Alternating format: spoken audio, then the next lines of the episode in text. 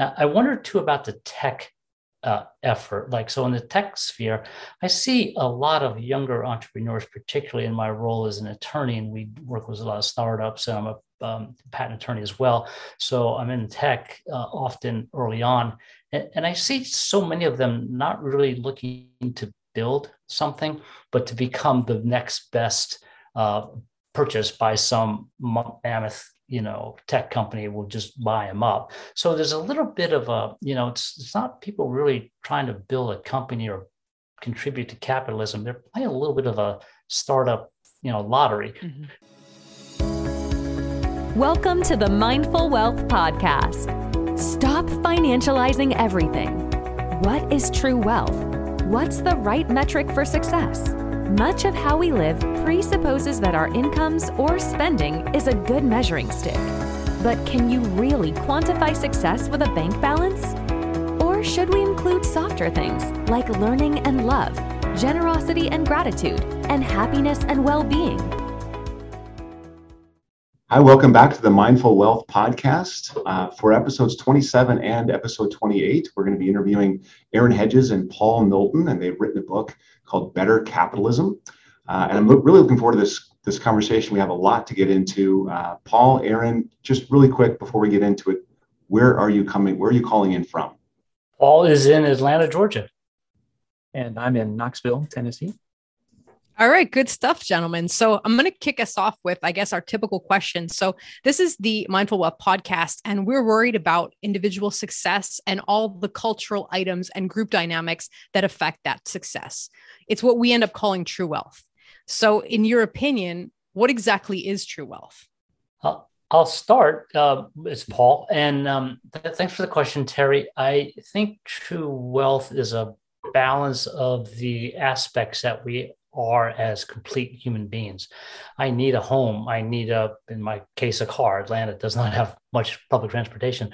I've, there are some things I need, but we can also put a cap on those things. We can have what um, uh, what we think is enough right um, as a balance i need not just physical things in my wealth bucket but i need relationships i need community i need uh, I, I need these intangibles, I suppose, that that uh, are are part of the package for me.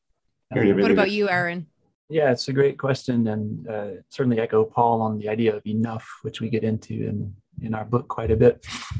I think a lot of it has to do with well-being as well. So again, a holistic sense. Yeah, you there are certainly material needs that are part of it, but uh, you know, having those, and I would say enjoying them as opposed to having them but worrying about them or desiring something you still don't have. Uh, so, yeah, being able to enjoy uh, a sense of well being, which includes material and non material things, is at least part of what comes to my mind with the idea of true wealth. And what do you think might be some of the biggest obstacles that people face on the path to true wealth? Would you have any kind of advice to individuals of how we could achieve that balancing act? Sure, I'll, I'll jump in here first, I guess. Um, again, we had this idea of enough, but um, that's an easy word to say and maybe a simple concept, but we find that it's not the starting point for most individuals, at least that we have talked to, or even our own life experience. You know, the the more default question in our current mode of uh, capitalism and career and wealth tends to be, you know, how much can I get? You know, how much, how much, and there's always a little bit more, right? And so uh, it may seem simplistic, but just starting with, well, what what do I actually want? You know, what what would be satisfying? What would be enjoyable? You know, in so many words, what's enough? Um, that that change in question is maybe, or that needed change in question, maybe one obstacle. We're just asking the wrong question before we ever even get started, and that question then puts us on a hamster wheel of sorts that that never really ends as we uh, pursue uh, more rather than enough. Beautiful. For, for me, a struggle has been um, recognizing and then rejecting other people's constructs and expectations for me. I mean, I get my parents wanted me to live a quote unquote happy and good life, right? And the teachers and all those people we meet in our journey. But there comes a point where where we've got to be confident enough within ourselves uh, as I hold my fist to my sort of my abdomen here, we need to be comfortable enough with ourselves and then congruent enough that the interior person is is the same as the exterior person right? I don't want to have that facade up. I've got to if i if i don't really don't want to have the rolex or i don't want to have the latest bmw although those are nice things. They can be enjoyable right? But if i know myself i don't want them. I don't need to engage in playing that thing. Um, that, that, so those are the two things right? It's it's accepting or rejecting what the culture has put on us and then uh, it's easier to accept or reject once we're consistent and congruent people. In the in the very beginning uh, maybe the I don't know, first couple paragraphs of better capitalism you guys quote uh, gloria steinem and i i really i really enjoyed this quote. I don't think i've ever seen it before. You know the truth may set you free but first it will piss you off. Uh, so right before right before you begin reframing capitalism, um, introducing mutualism or, or, mutual benefit, can you quickly define that uh, mutualism for us? Sure. Yeah, Paul, you want to take that one? That comes from uh, a story and your experience. It's a great quote. Yeah, the, uh, the so so mutualism comes, or this idea of mutual benefit, just comes from this understanding that we are you know, to, to, to, borrow from Martin Luther King Jr., we are inexplicably in a network of mutuality. We are people who are on a planet with each other. The, the object lesson is clear. It's we are here with each other. If, if, if I think the lesson is we're here to help each other on the journey. For those who can't quite accept that one, let's maybe we can agree, uh, negotiate and agree that we're, we're at least here not to hurt each other right? At least let's, you know, if I can't be an island on a world unto myself, and we're an island unto myself for those who want to do that, that then at least not interfere with the others. We, we, we, it's the object lesson is clear. Just look around us, and we are we are here with each other. Um, we've got to recognize that capitalism really isn't commercial Darwinism. It's morphed out to be that, and that's construct has come up that way. But that is not the way it is designed was I think we think originally was intended by Adam Smith or some of the others who followed in behind, and those who think carefully about it. You know, I don't think that's the way it should be. You you know you uh, um, uh, I want I want to deepen a little bit because you do like a you do sort of a takedown of a lot of uh, what we re- what we think about. What there's a lot of people read Jesus, Adam Smith, Ayn Rand, MLK, Milton Friedman, and you and you just one by one go through and say this is kind of what the some of the common thinking is about it and and this is actually how you should think about it. And so you basically do this takedown of the of a of, a, of an opposition's straw man argument um, and introduce hey this is really what it is and that's how you get to this definition of or this mutualism or this mutual benefit uh, construct. So can you just kind of go through the favorite? You know is, is your favorite the jesus takedown or the rand takedown? Which one do you like the best and kind of uh, describe that for us Oh, that's a, a, loaded question. It's a hard question. Uh, I think part of the reason we we pick those multiple voices because we, yeah, we we don't want it to all hinge on one thing. We we think there are these multiple voices, different places, different times, that do all kind of aim towards this idea of mutualism, as you're saying it, partnership. Um, so if it's all right, maybe we'll just quickly summarize those since you're making uh, you're bringing attention to that part of the book. But you know, with Jesus, we often find in many circles that uh, people lean very heavily on the idea of loving the neighbor and caring for others, a, a, selflessness, which is truly in the teachings of Jesus.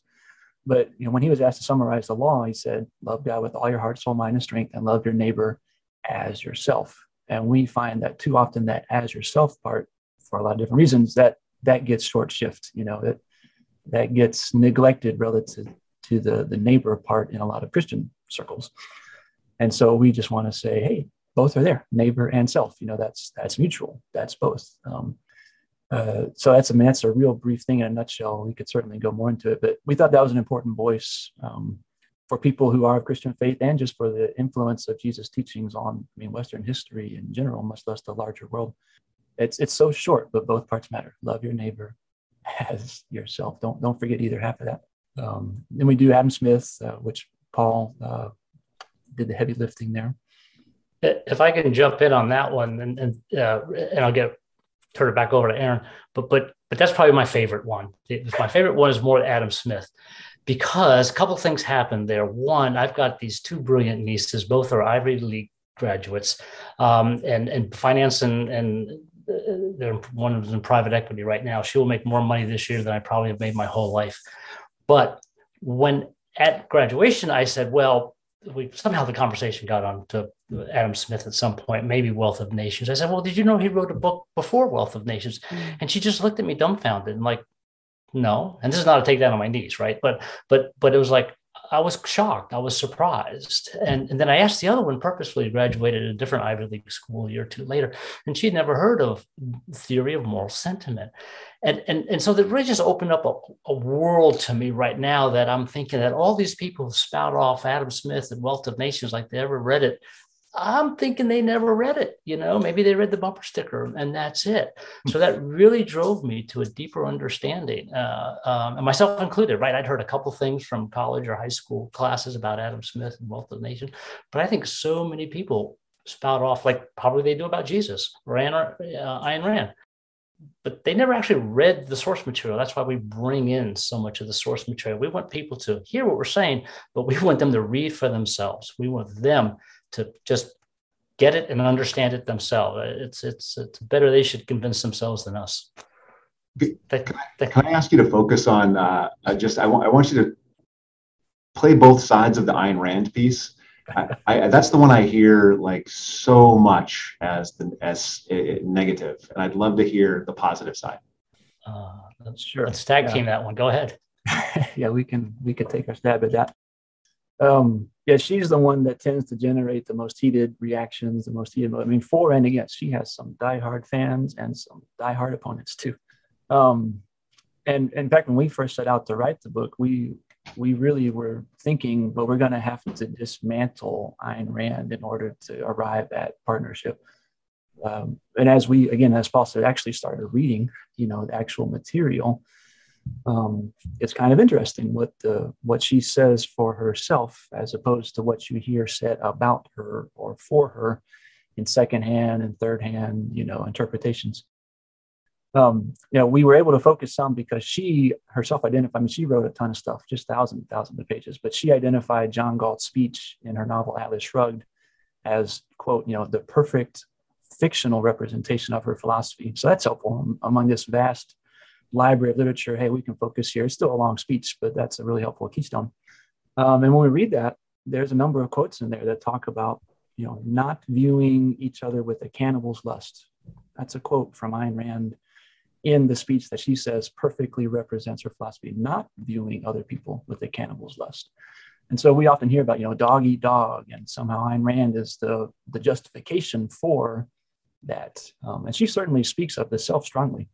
Uh, she she's not uh, she's opposite of Jesus, where we think, well, maybe she's so much about the self, and then the neighbor gets lost in the shuffle.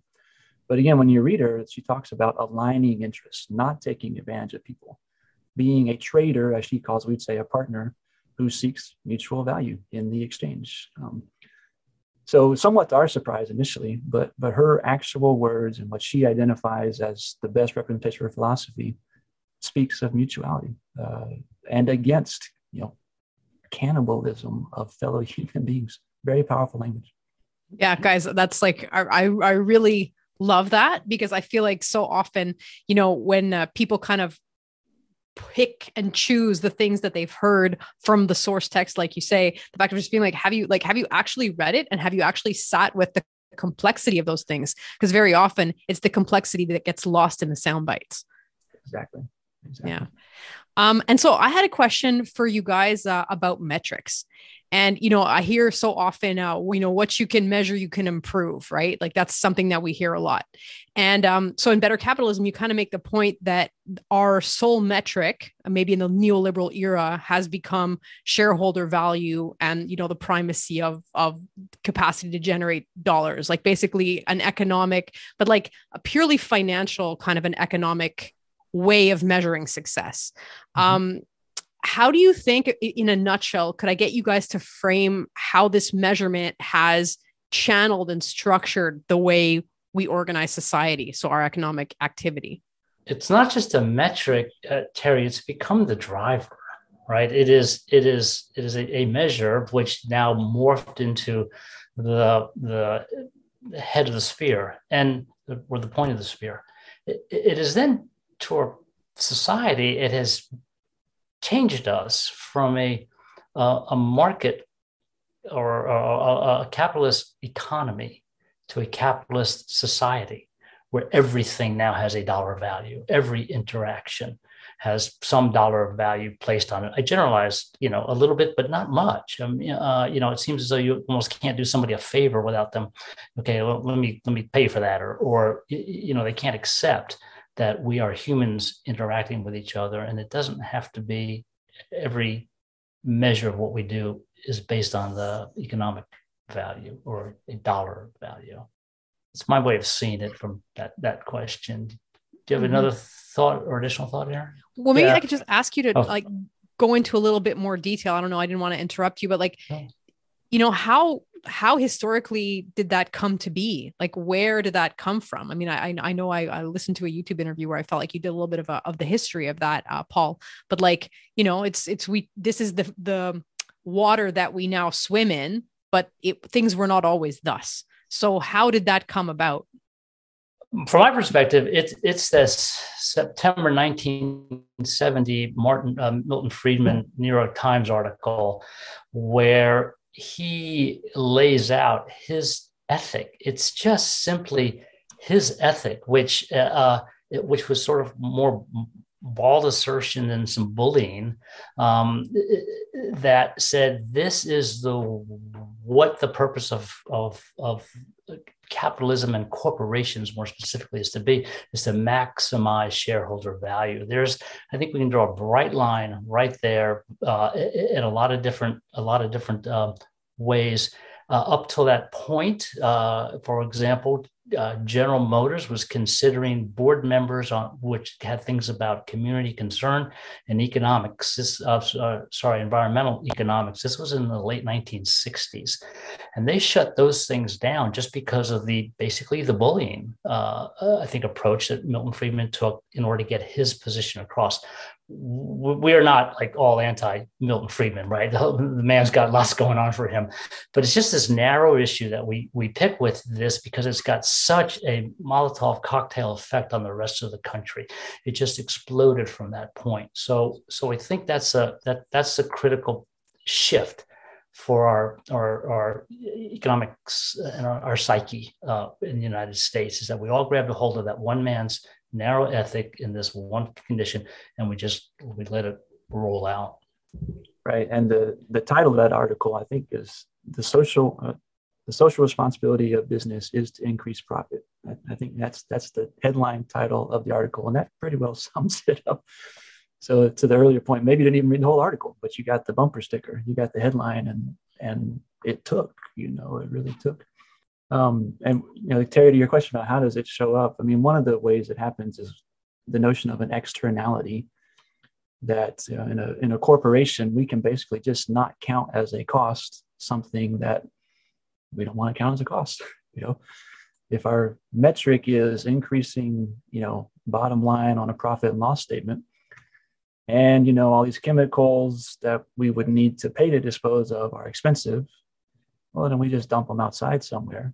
And hey, it didn't hurt our metric. You know, it was damaging to everybody in the area, but it didn't count. You know, and so that's I mean just one example of not counting and therefore you know uh, facilitating unhelpful tendencies and even destructive behavior because hey you know it didn't didn't show up on the the one metric that everybody's looking at have you ever imagined if that article was never written you know, if if if we didn't start off in 1970 with that as the key functional measurement of everything, if that never happened, what might have come about? Have you ever just imagined that? And just that's your second book, I think.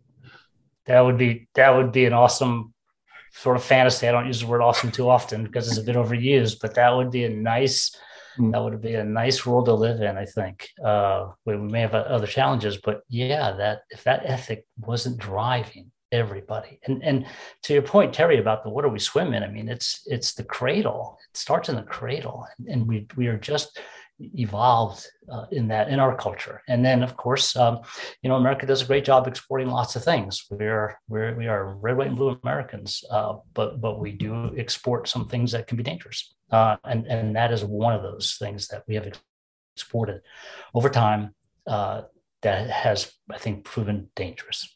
Is this idea of, of, of and that single metric of maximizing profit. Mm-hmm. And Other so metrics. Yeah. Uh, yeah. I mean, my, my question then would be like, I guess you guys have put some thought into what different kind of metrics we might begin to look at and how we might begin to integrate that into our way of thinking. Because it's one thing to say, okay, you know, we should try to focus on like envir I think the environment is like kind of an easy one, right? And like that's something that's become more on people's radar because like that's kind of easier to, to quantify. But like what other kind of things might we look at as metrics that might shift how we do business? Yeah, we've got a couple. Um, we like the idea of an uh, an enough ratio or different partnership ratios.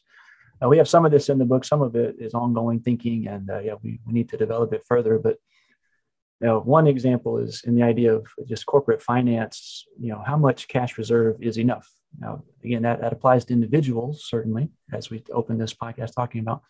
It applies to companies too you know you, you do need some cash reserve it'd be irresponsible not to plan for contingencies and weather you know the rainy day so to speak um, but there is a point where it you know you will never use that you know and, and we set that mark basically at six months if you have more than six months of reserve you can run your whole business with no revenue for six months that's plenty that's surely enough um, so beyond that you may have piles of cash that are effectively worthless. Like you you have devalued that asset because it's uh, it's never going to be used. It's just going to you know sit somewhere. It's like cash in a mattress that never is going to get put into practice.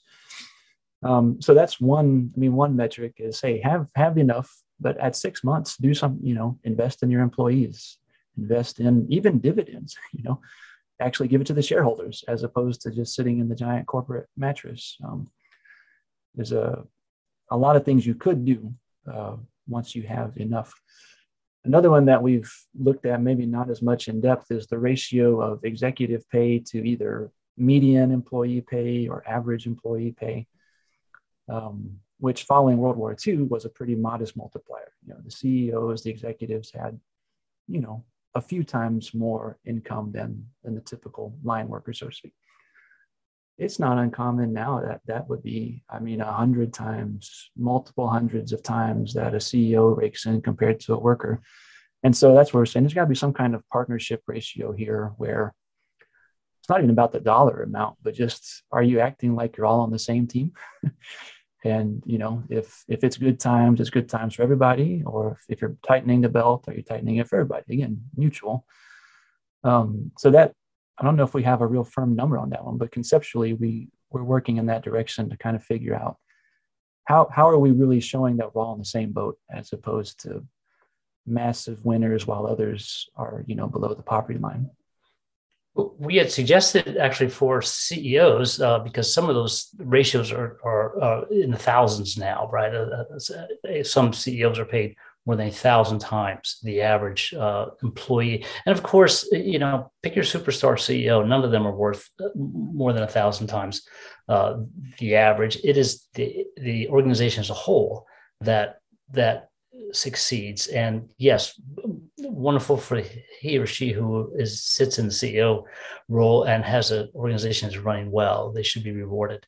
Um, but we think perhaps 40 times is probably a reasonable ratio for the average uh, employee versus the highest paid uh, uh, executive. That's not an unreasonable number. Back at, as Aaron mentions, right after World War II, that number was in the single digits. The CEO was making six, maybe seven times the average uh, employee salary.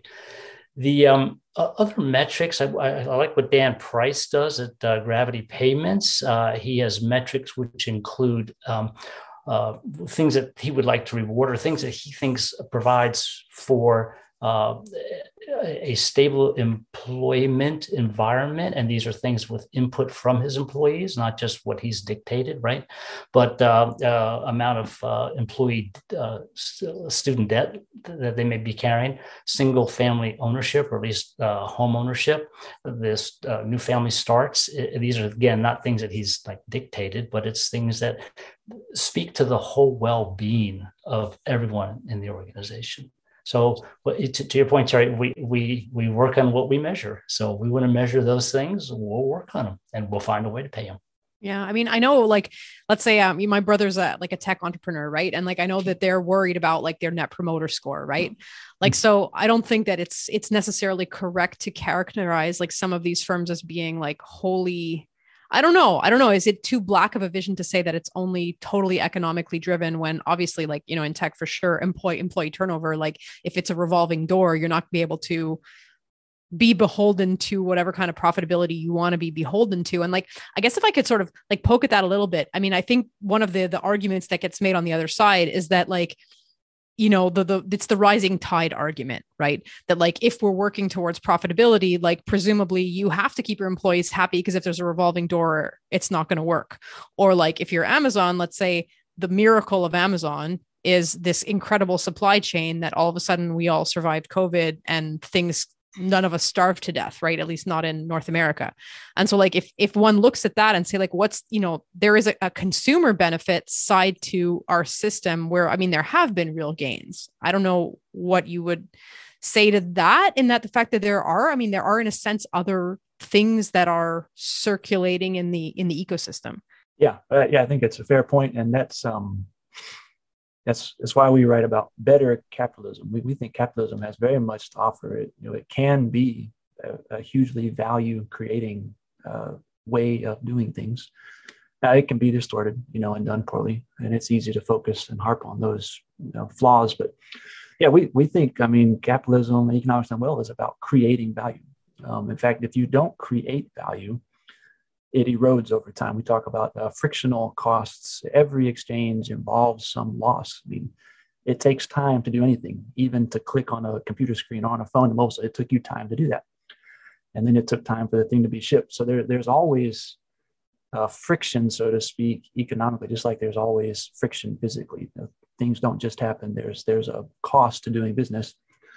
So we've got to do business that adds value. You know, uh, you know, Paul said earlier, let's not harm each other. But even if it's just neutral, that's a losing game over time, you know, because you're trading back and forth and, and the friction erodes as the circulation happens. So absolutely, we we are uh, we are for profit. We want profit to happen. We want it to be truly profitable. Um, you know, what what doesn't work is to say, well, you know, your side of the boat is sinking or their side of the boat is sinking. It's it's only one boat ultimately. So again, we have to look at all the costs. There's no such thing as an externality. But what are yeah. all the costs and all the benefits? I mean, the whole ledger, so to speak, and uh, work towards maximizing the value creation and minimizing the harm uh, is always going to be a mix. But let's let's intentionally emphasize the, the value adding aspects of this and, and, and resist the, the value degrading aspects of it. Yeah, I love that. I will like that should be the title of this episode. There is no externality. uh, I'm concerned for Amazon uh, with the narrow aspect of the the efforts to unionize, right? So I think when there's an effort to unionize, and it's uh, um, uh, I'm not an expert in this area, or, or I should say, particularly with the Amazon question. But I, I just as I read my econ- my my copy of the Economist, and I, I see what's happening there, you know, I think that's a bit of a smoke where the if, if the if the employer is not treating the employees as much as possible as as in, in a partnership perspective, the people see the inequity of the imbalance of the wealth. And, I think unions are probably then an answer, not the only answer, but an answer to leveling the playing field. Um, so, so I, I, think there's a little bit of you know concern there when when you've got unionizing efforts. Again, not that unions. Uh, I, I, I, can be a fan. It's just that's the, the the the struggle there with those kinds of situations or that situation. Now, I wonder too about the tech uh, effort. Like, so in the tech sphere, I see a lot of younger entrepreneurs, particularly in my role as an attorney, and we work with a lot of startups, and I'm a um, patent attorney as well. So I'm in tech uh, often early on.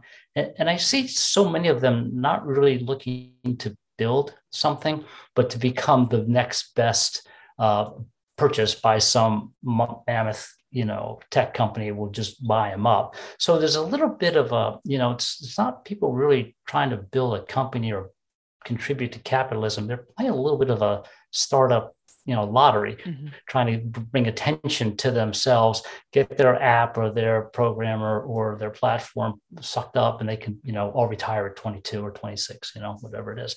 So so th- there's there's that question i bring in too are they really trying to contribute to a solid capitalist society or are they running a kind of a little bit of a lottery scheme mm-hmm. scale and sell scale and sell yeah right? No, I mean, I, I, th- I mean, I think that's a, like a really great point because I think that's where, like, you know, I'm in real estate and like it's when you see the speculative manipulation mm-hmm. start to come in, that's when you know that something has become corrupted and like maybe it's heading into some sort of a, like a bubble territory or something because that's it, it ceases to be about the actual value created and starts to be about the financial manipulation and Thank you for joining us for episode 27 of the Mindful Wealth podcast. If you enjoyed this conversation with Paul Knowlton and Aaron Hedges, don't hesitate to share it, subscribe, like, or just shoot us an opinion of what you thought of some of their ideas.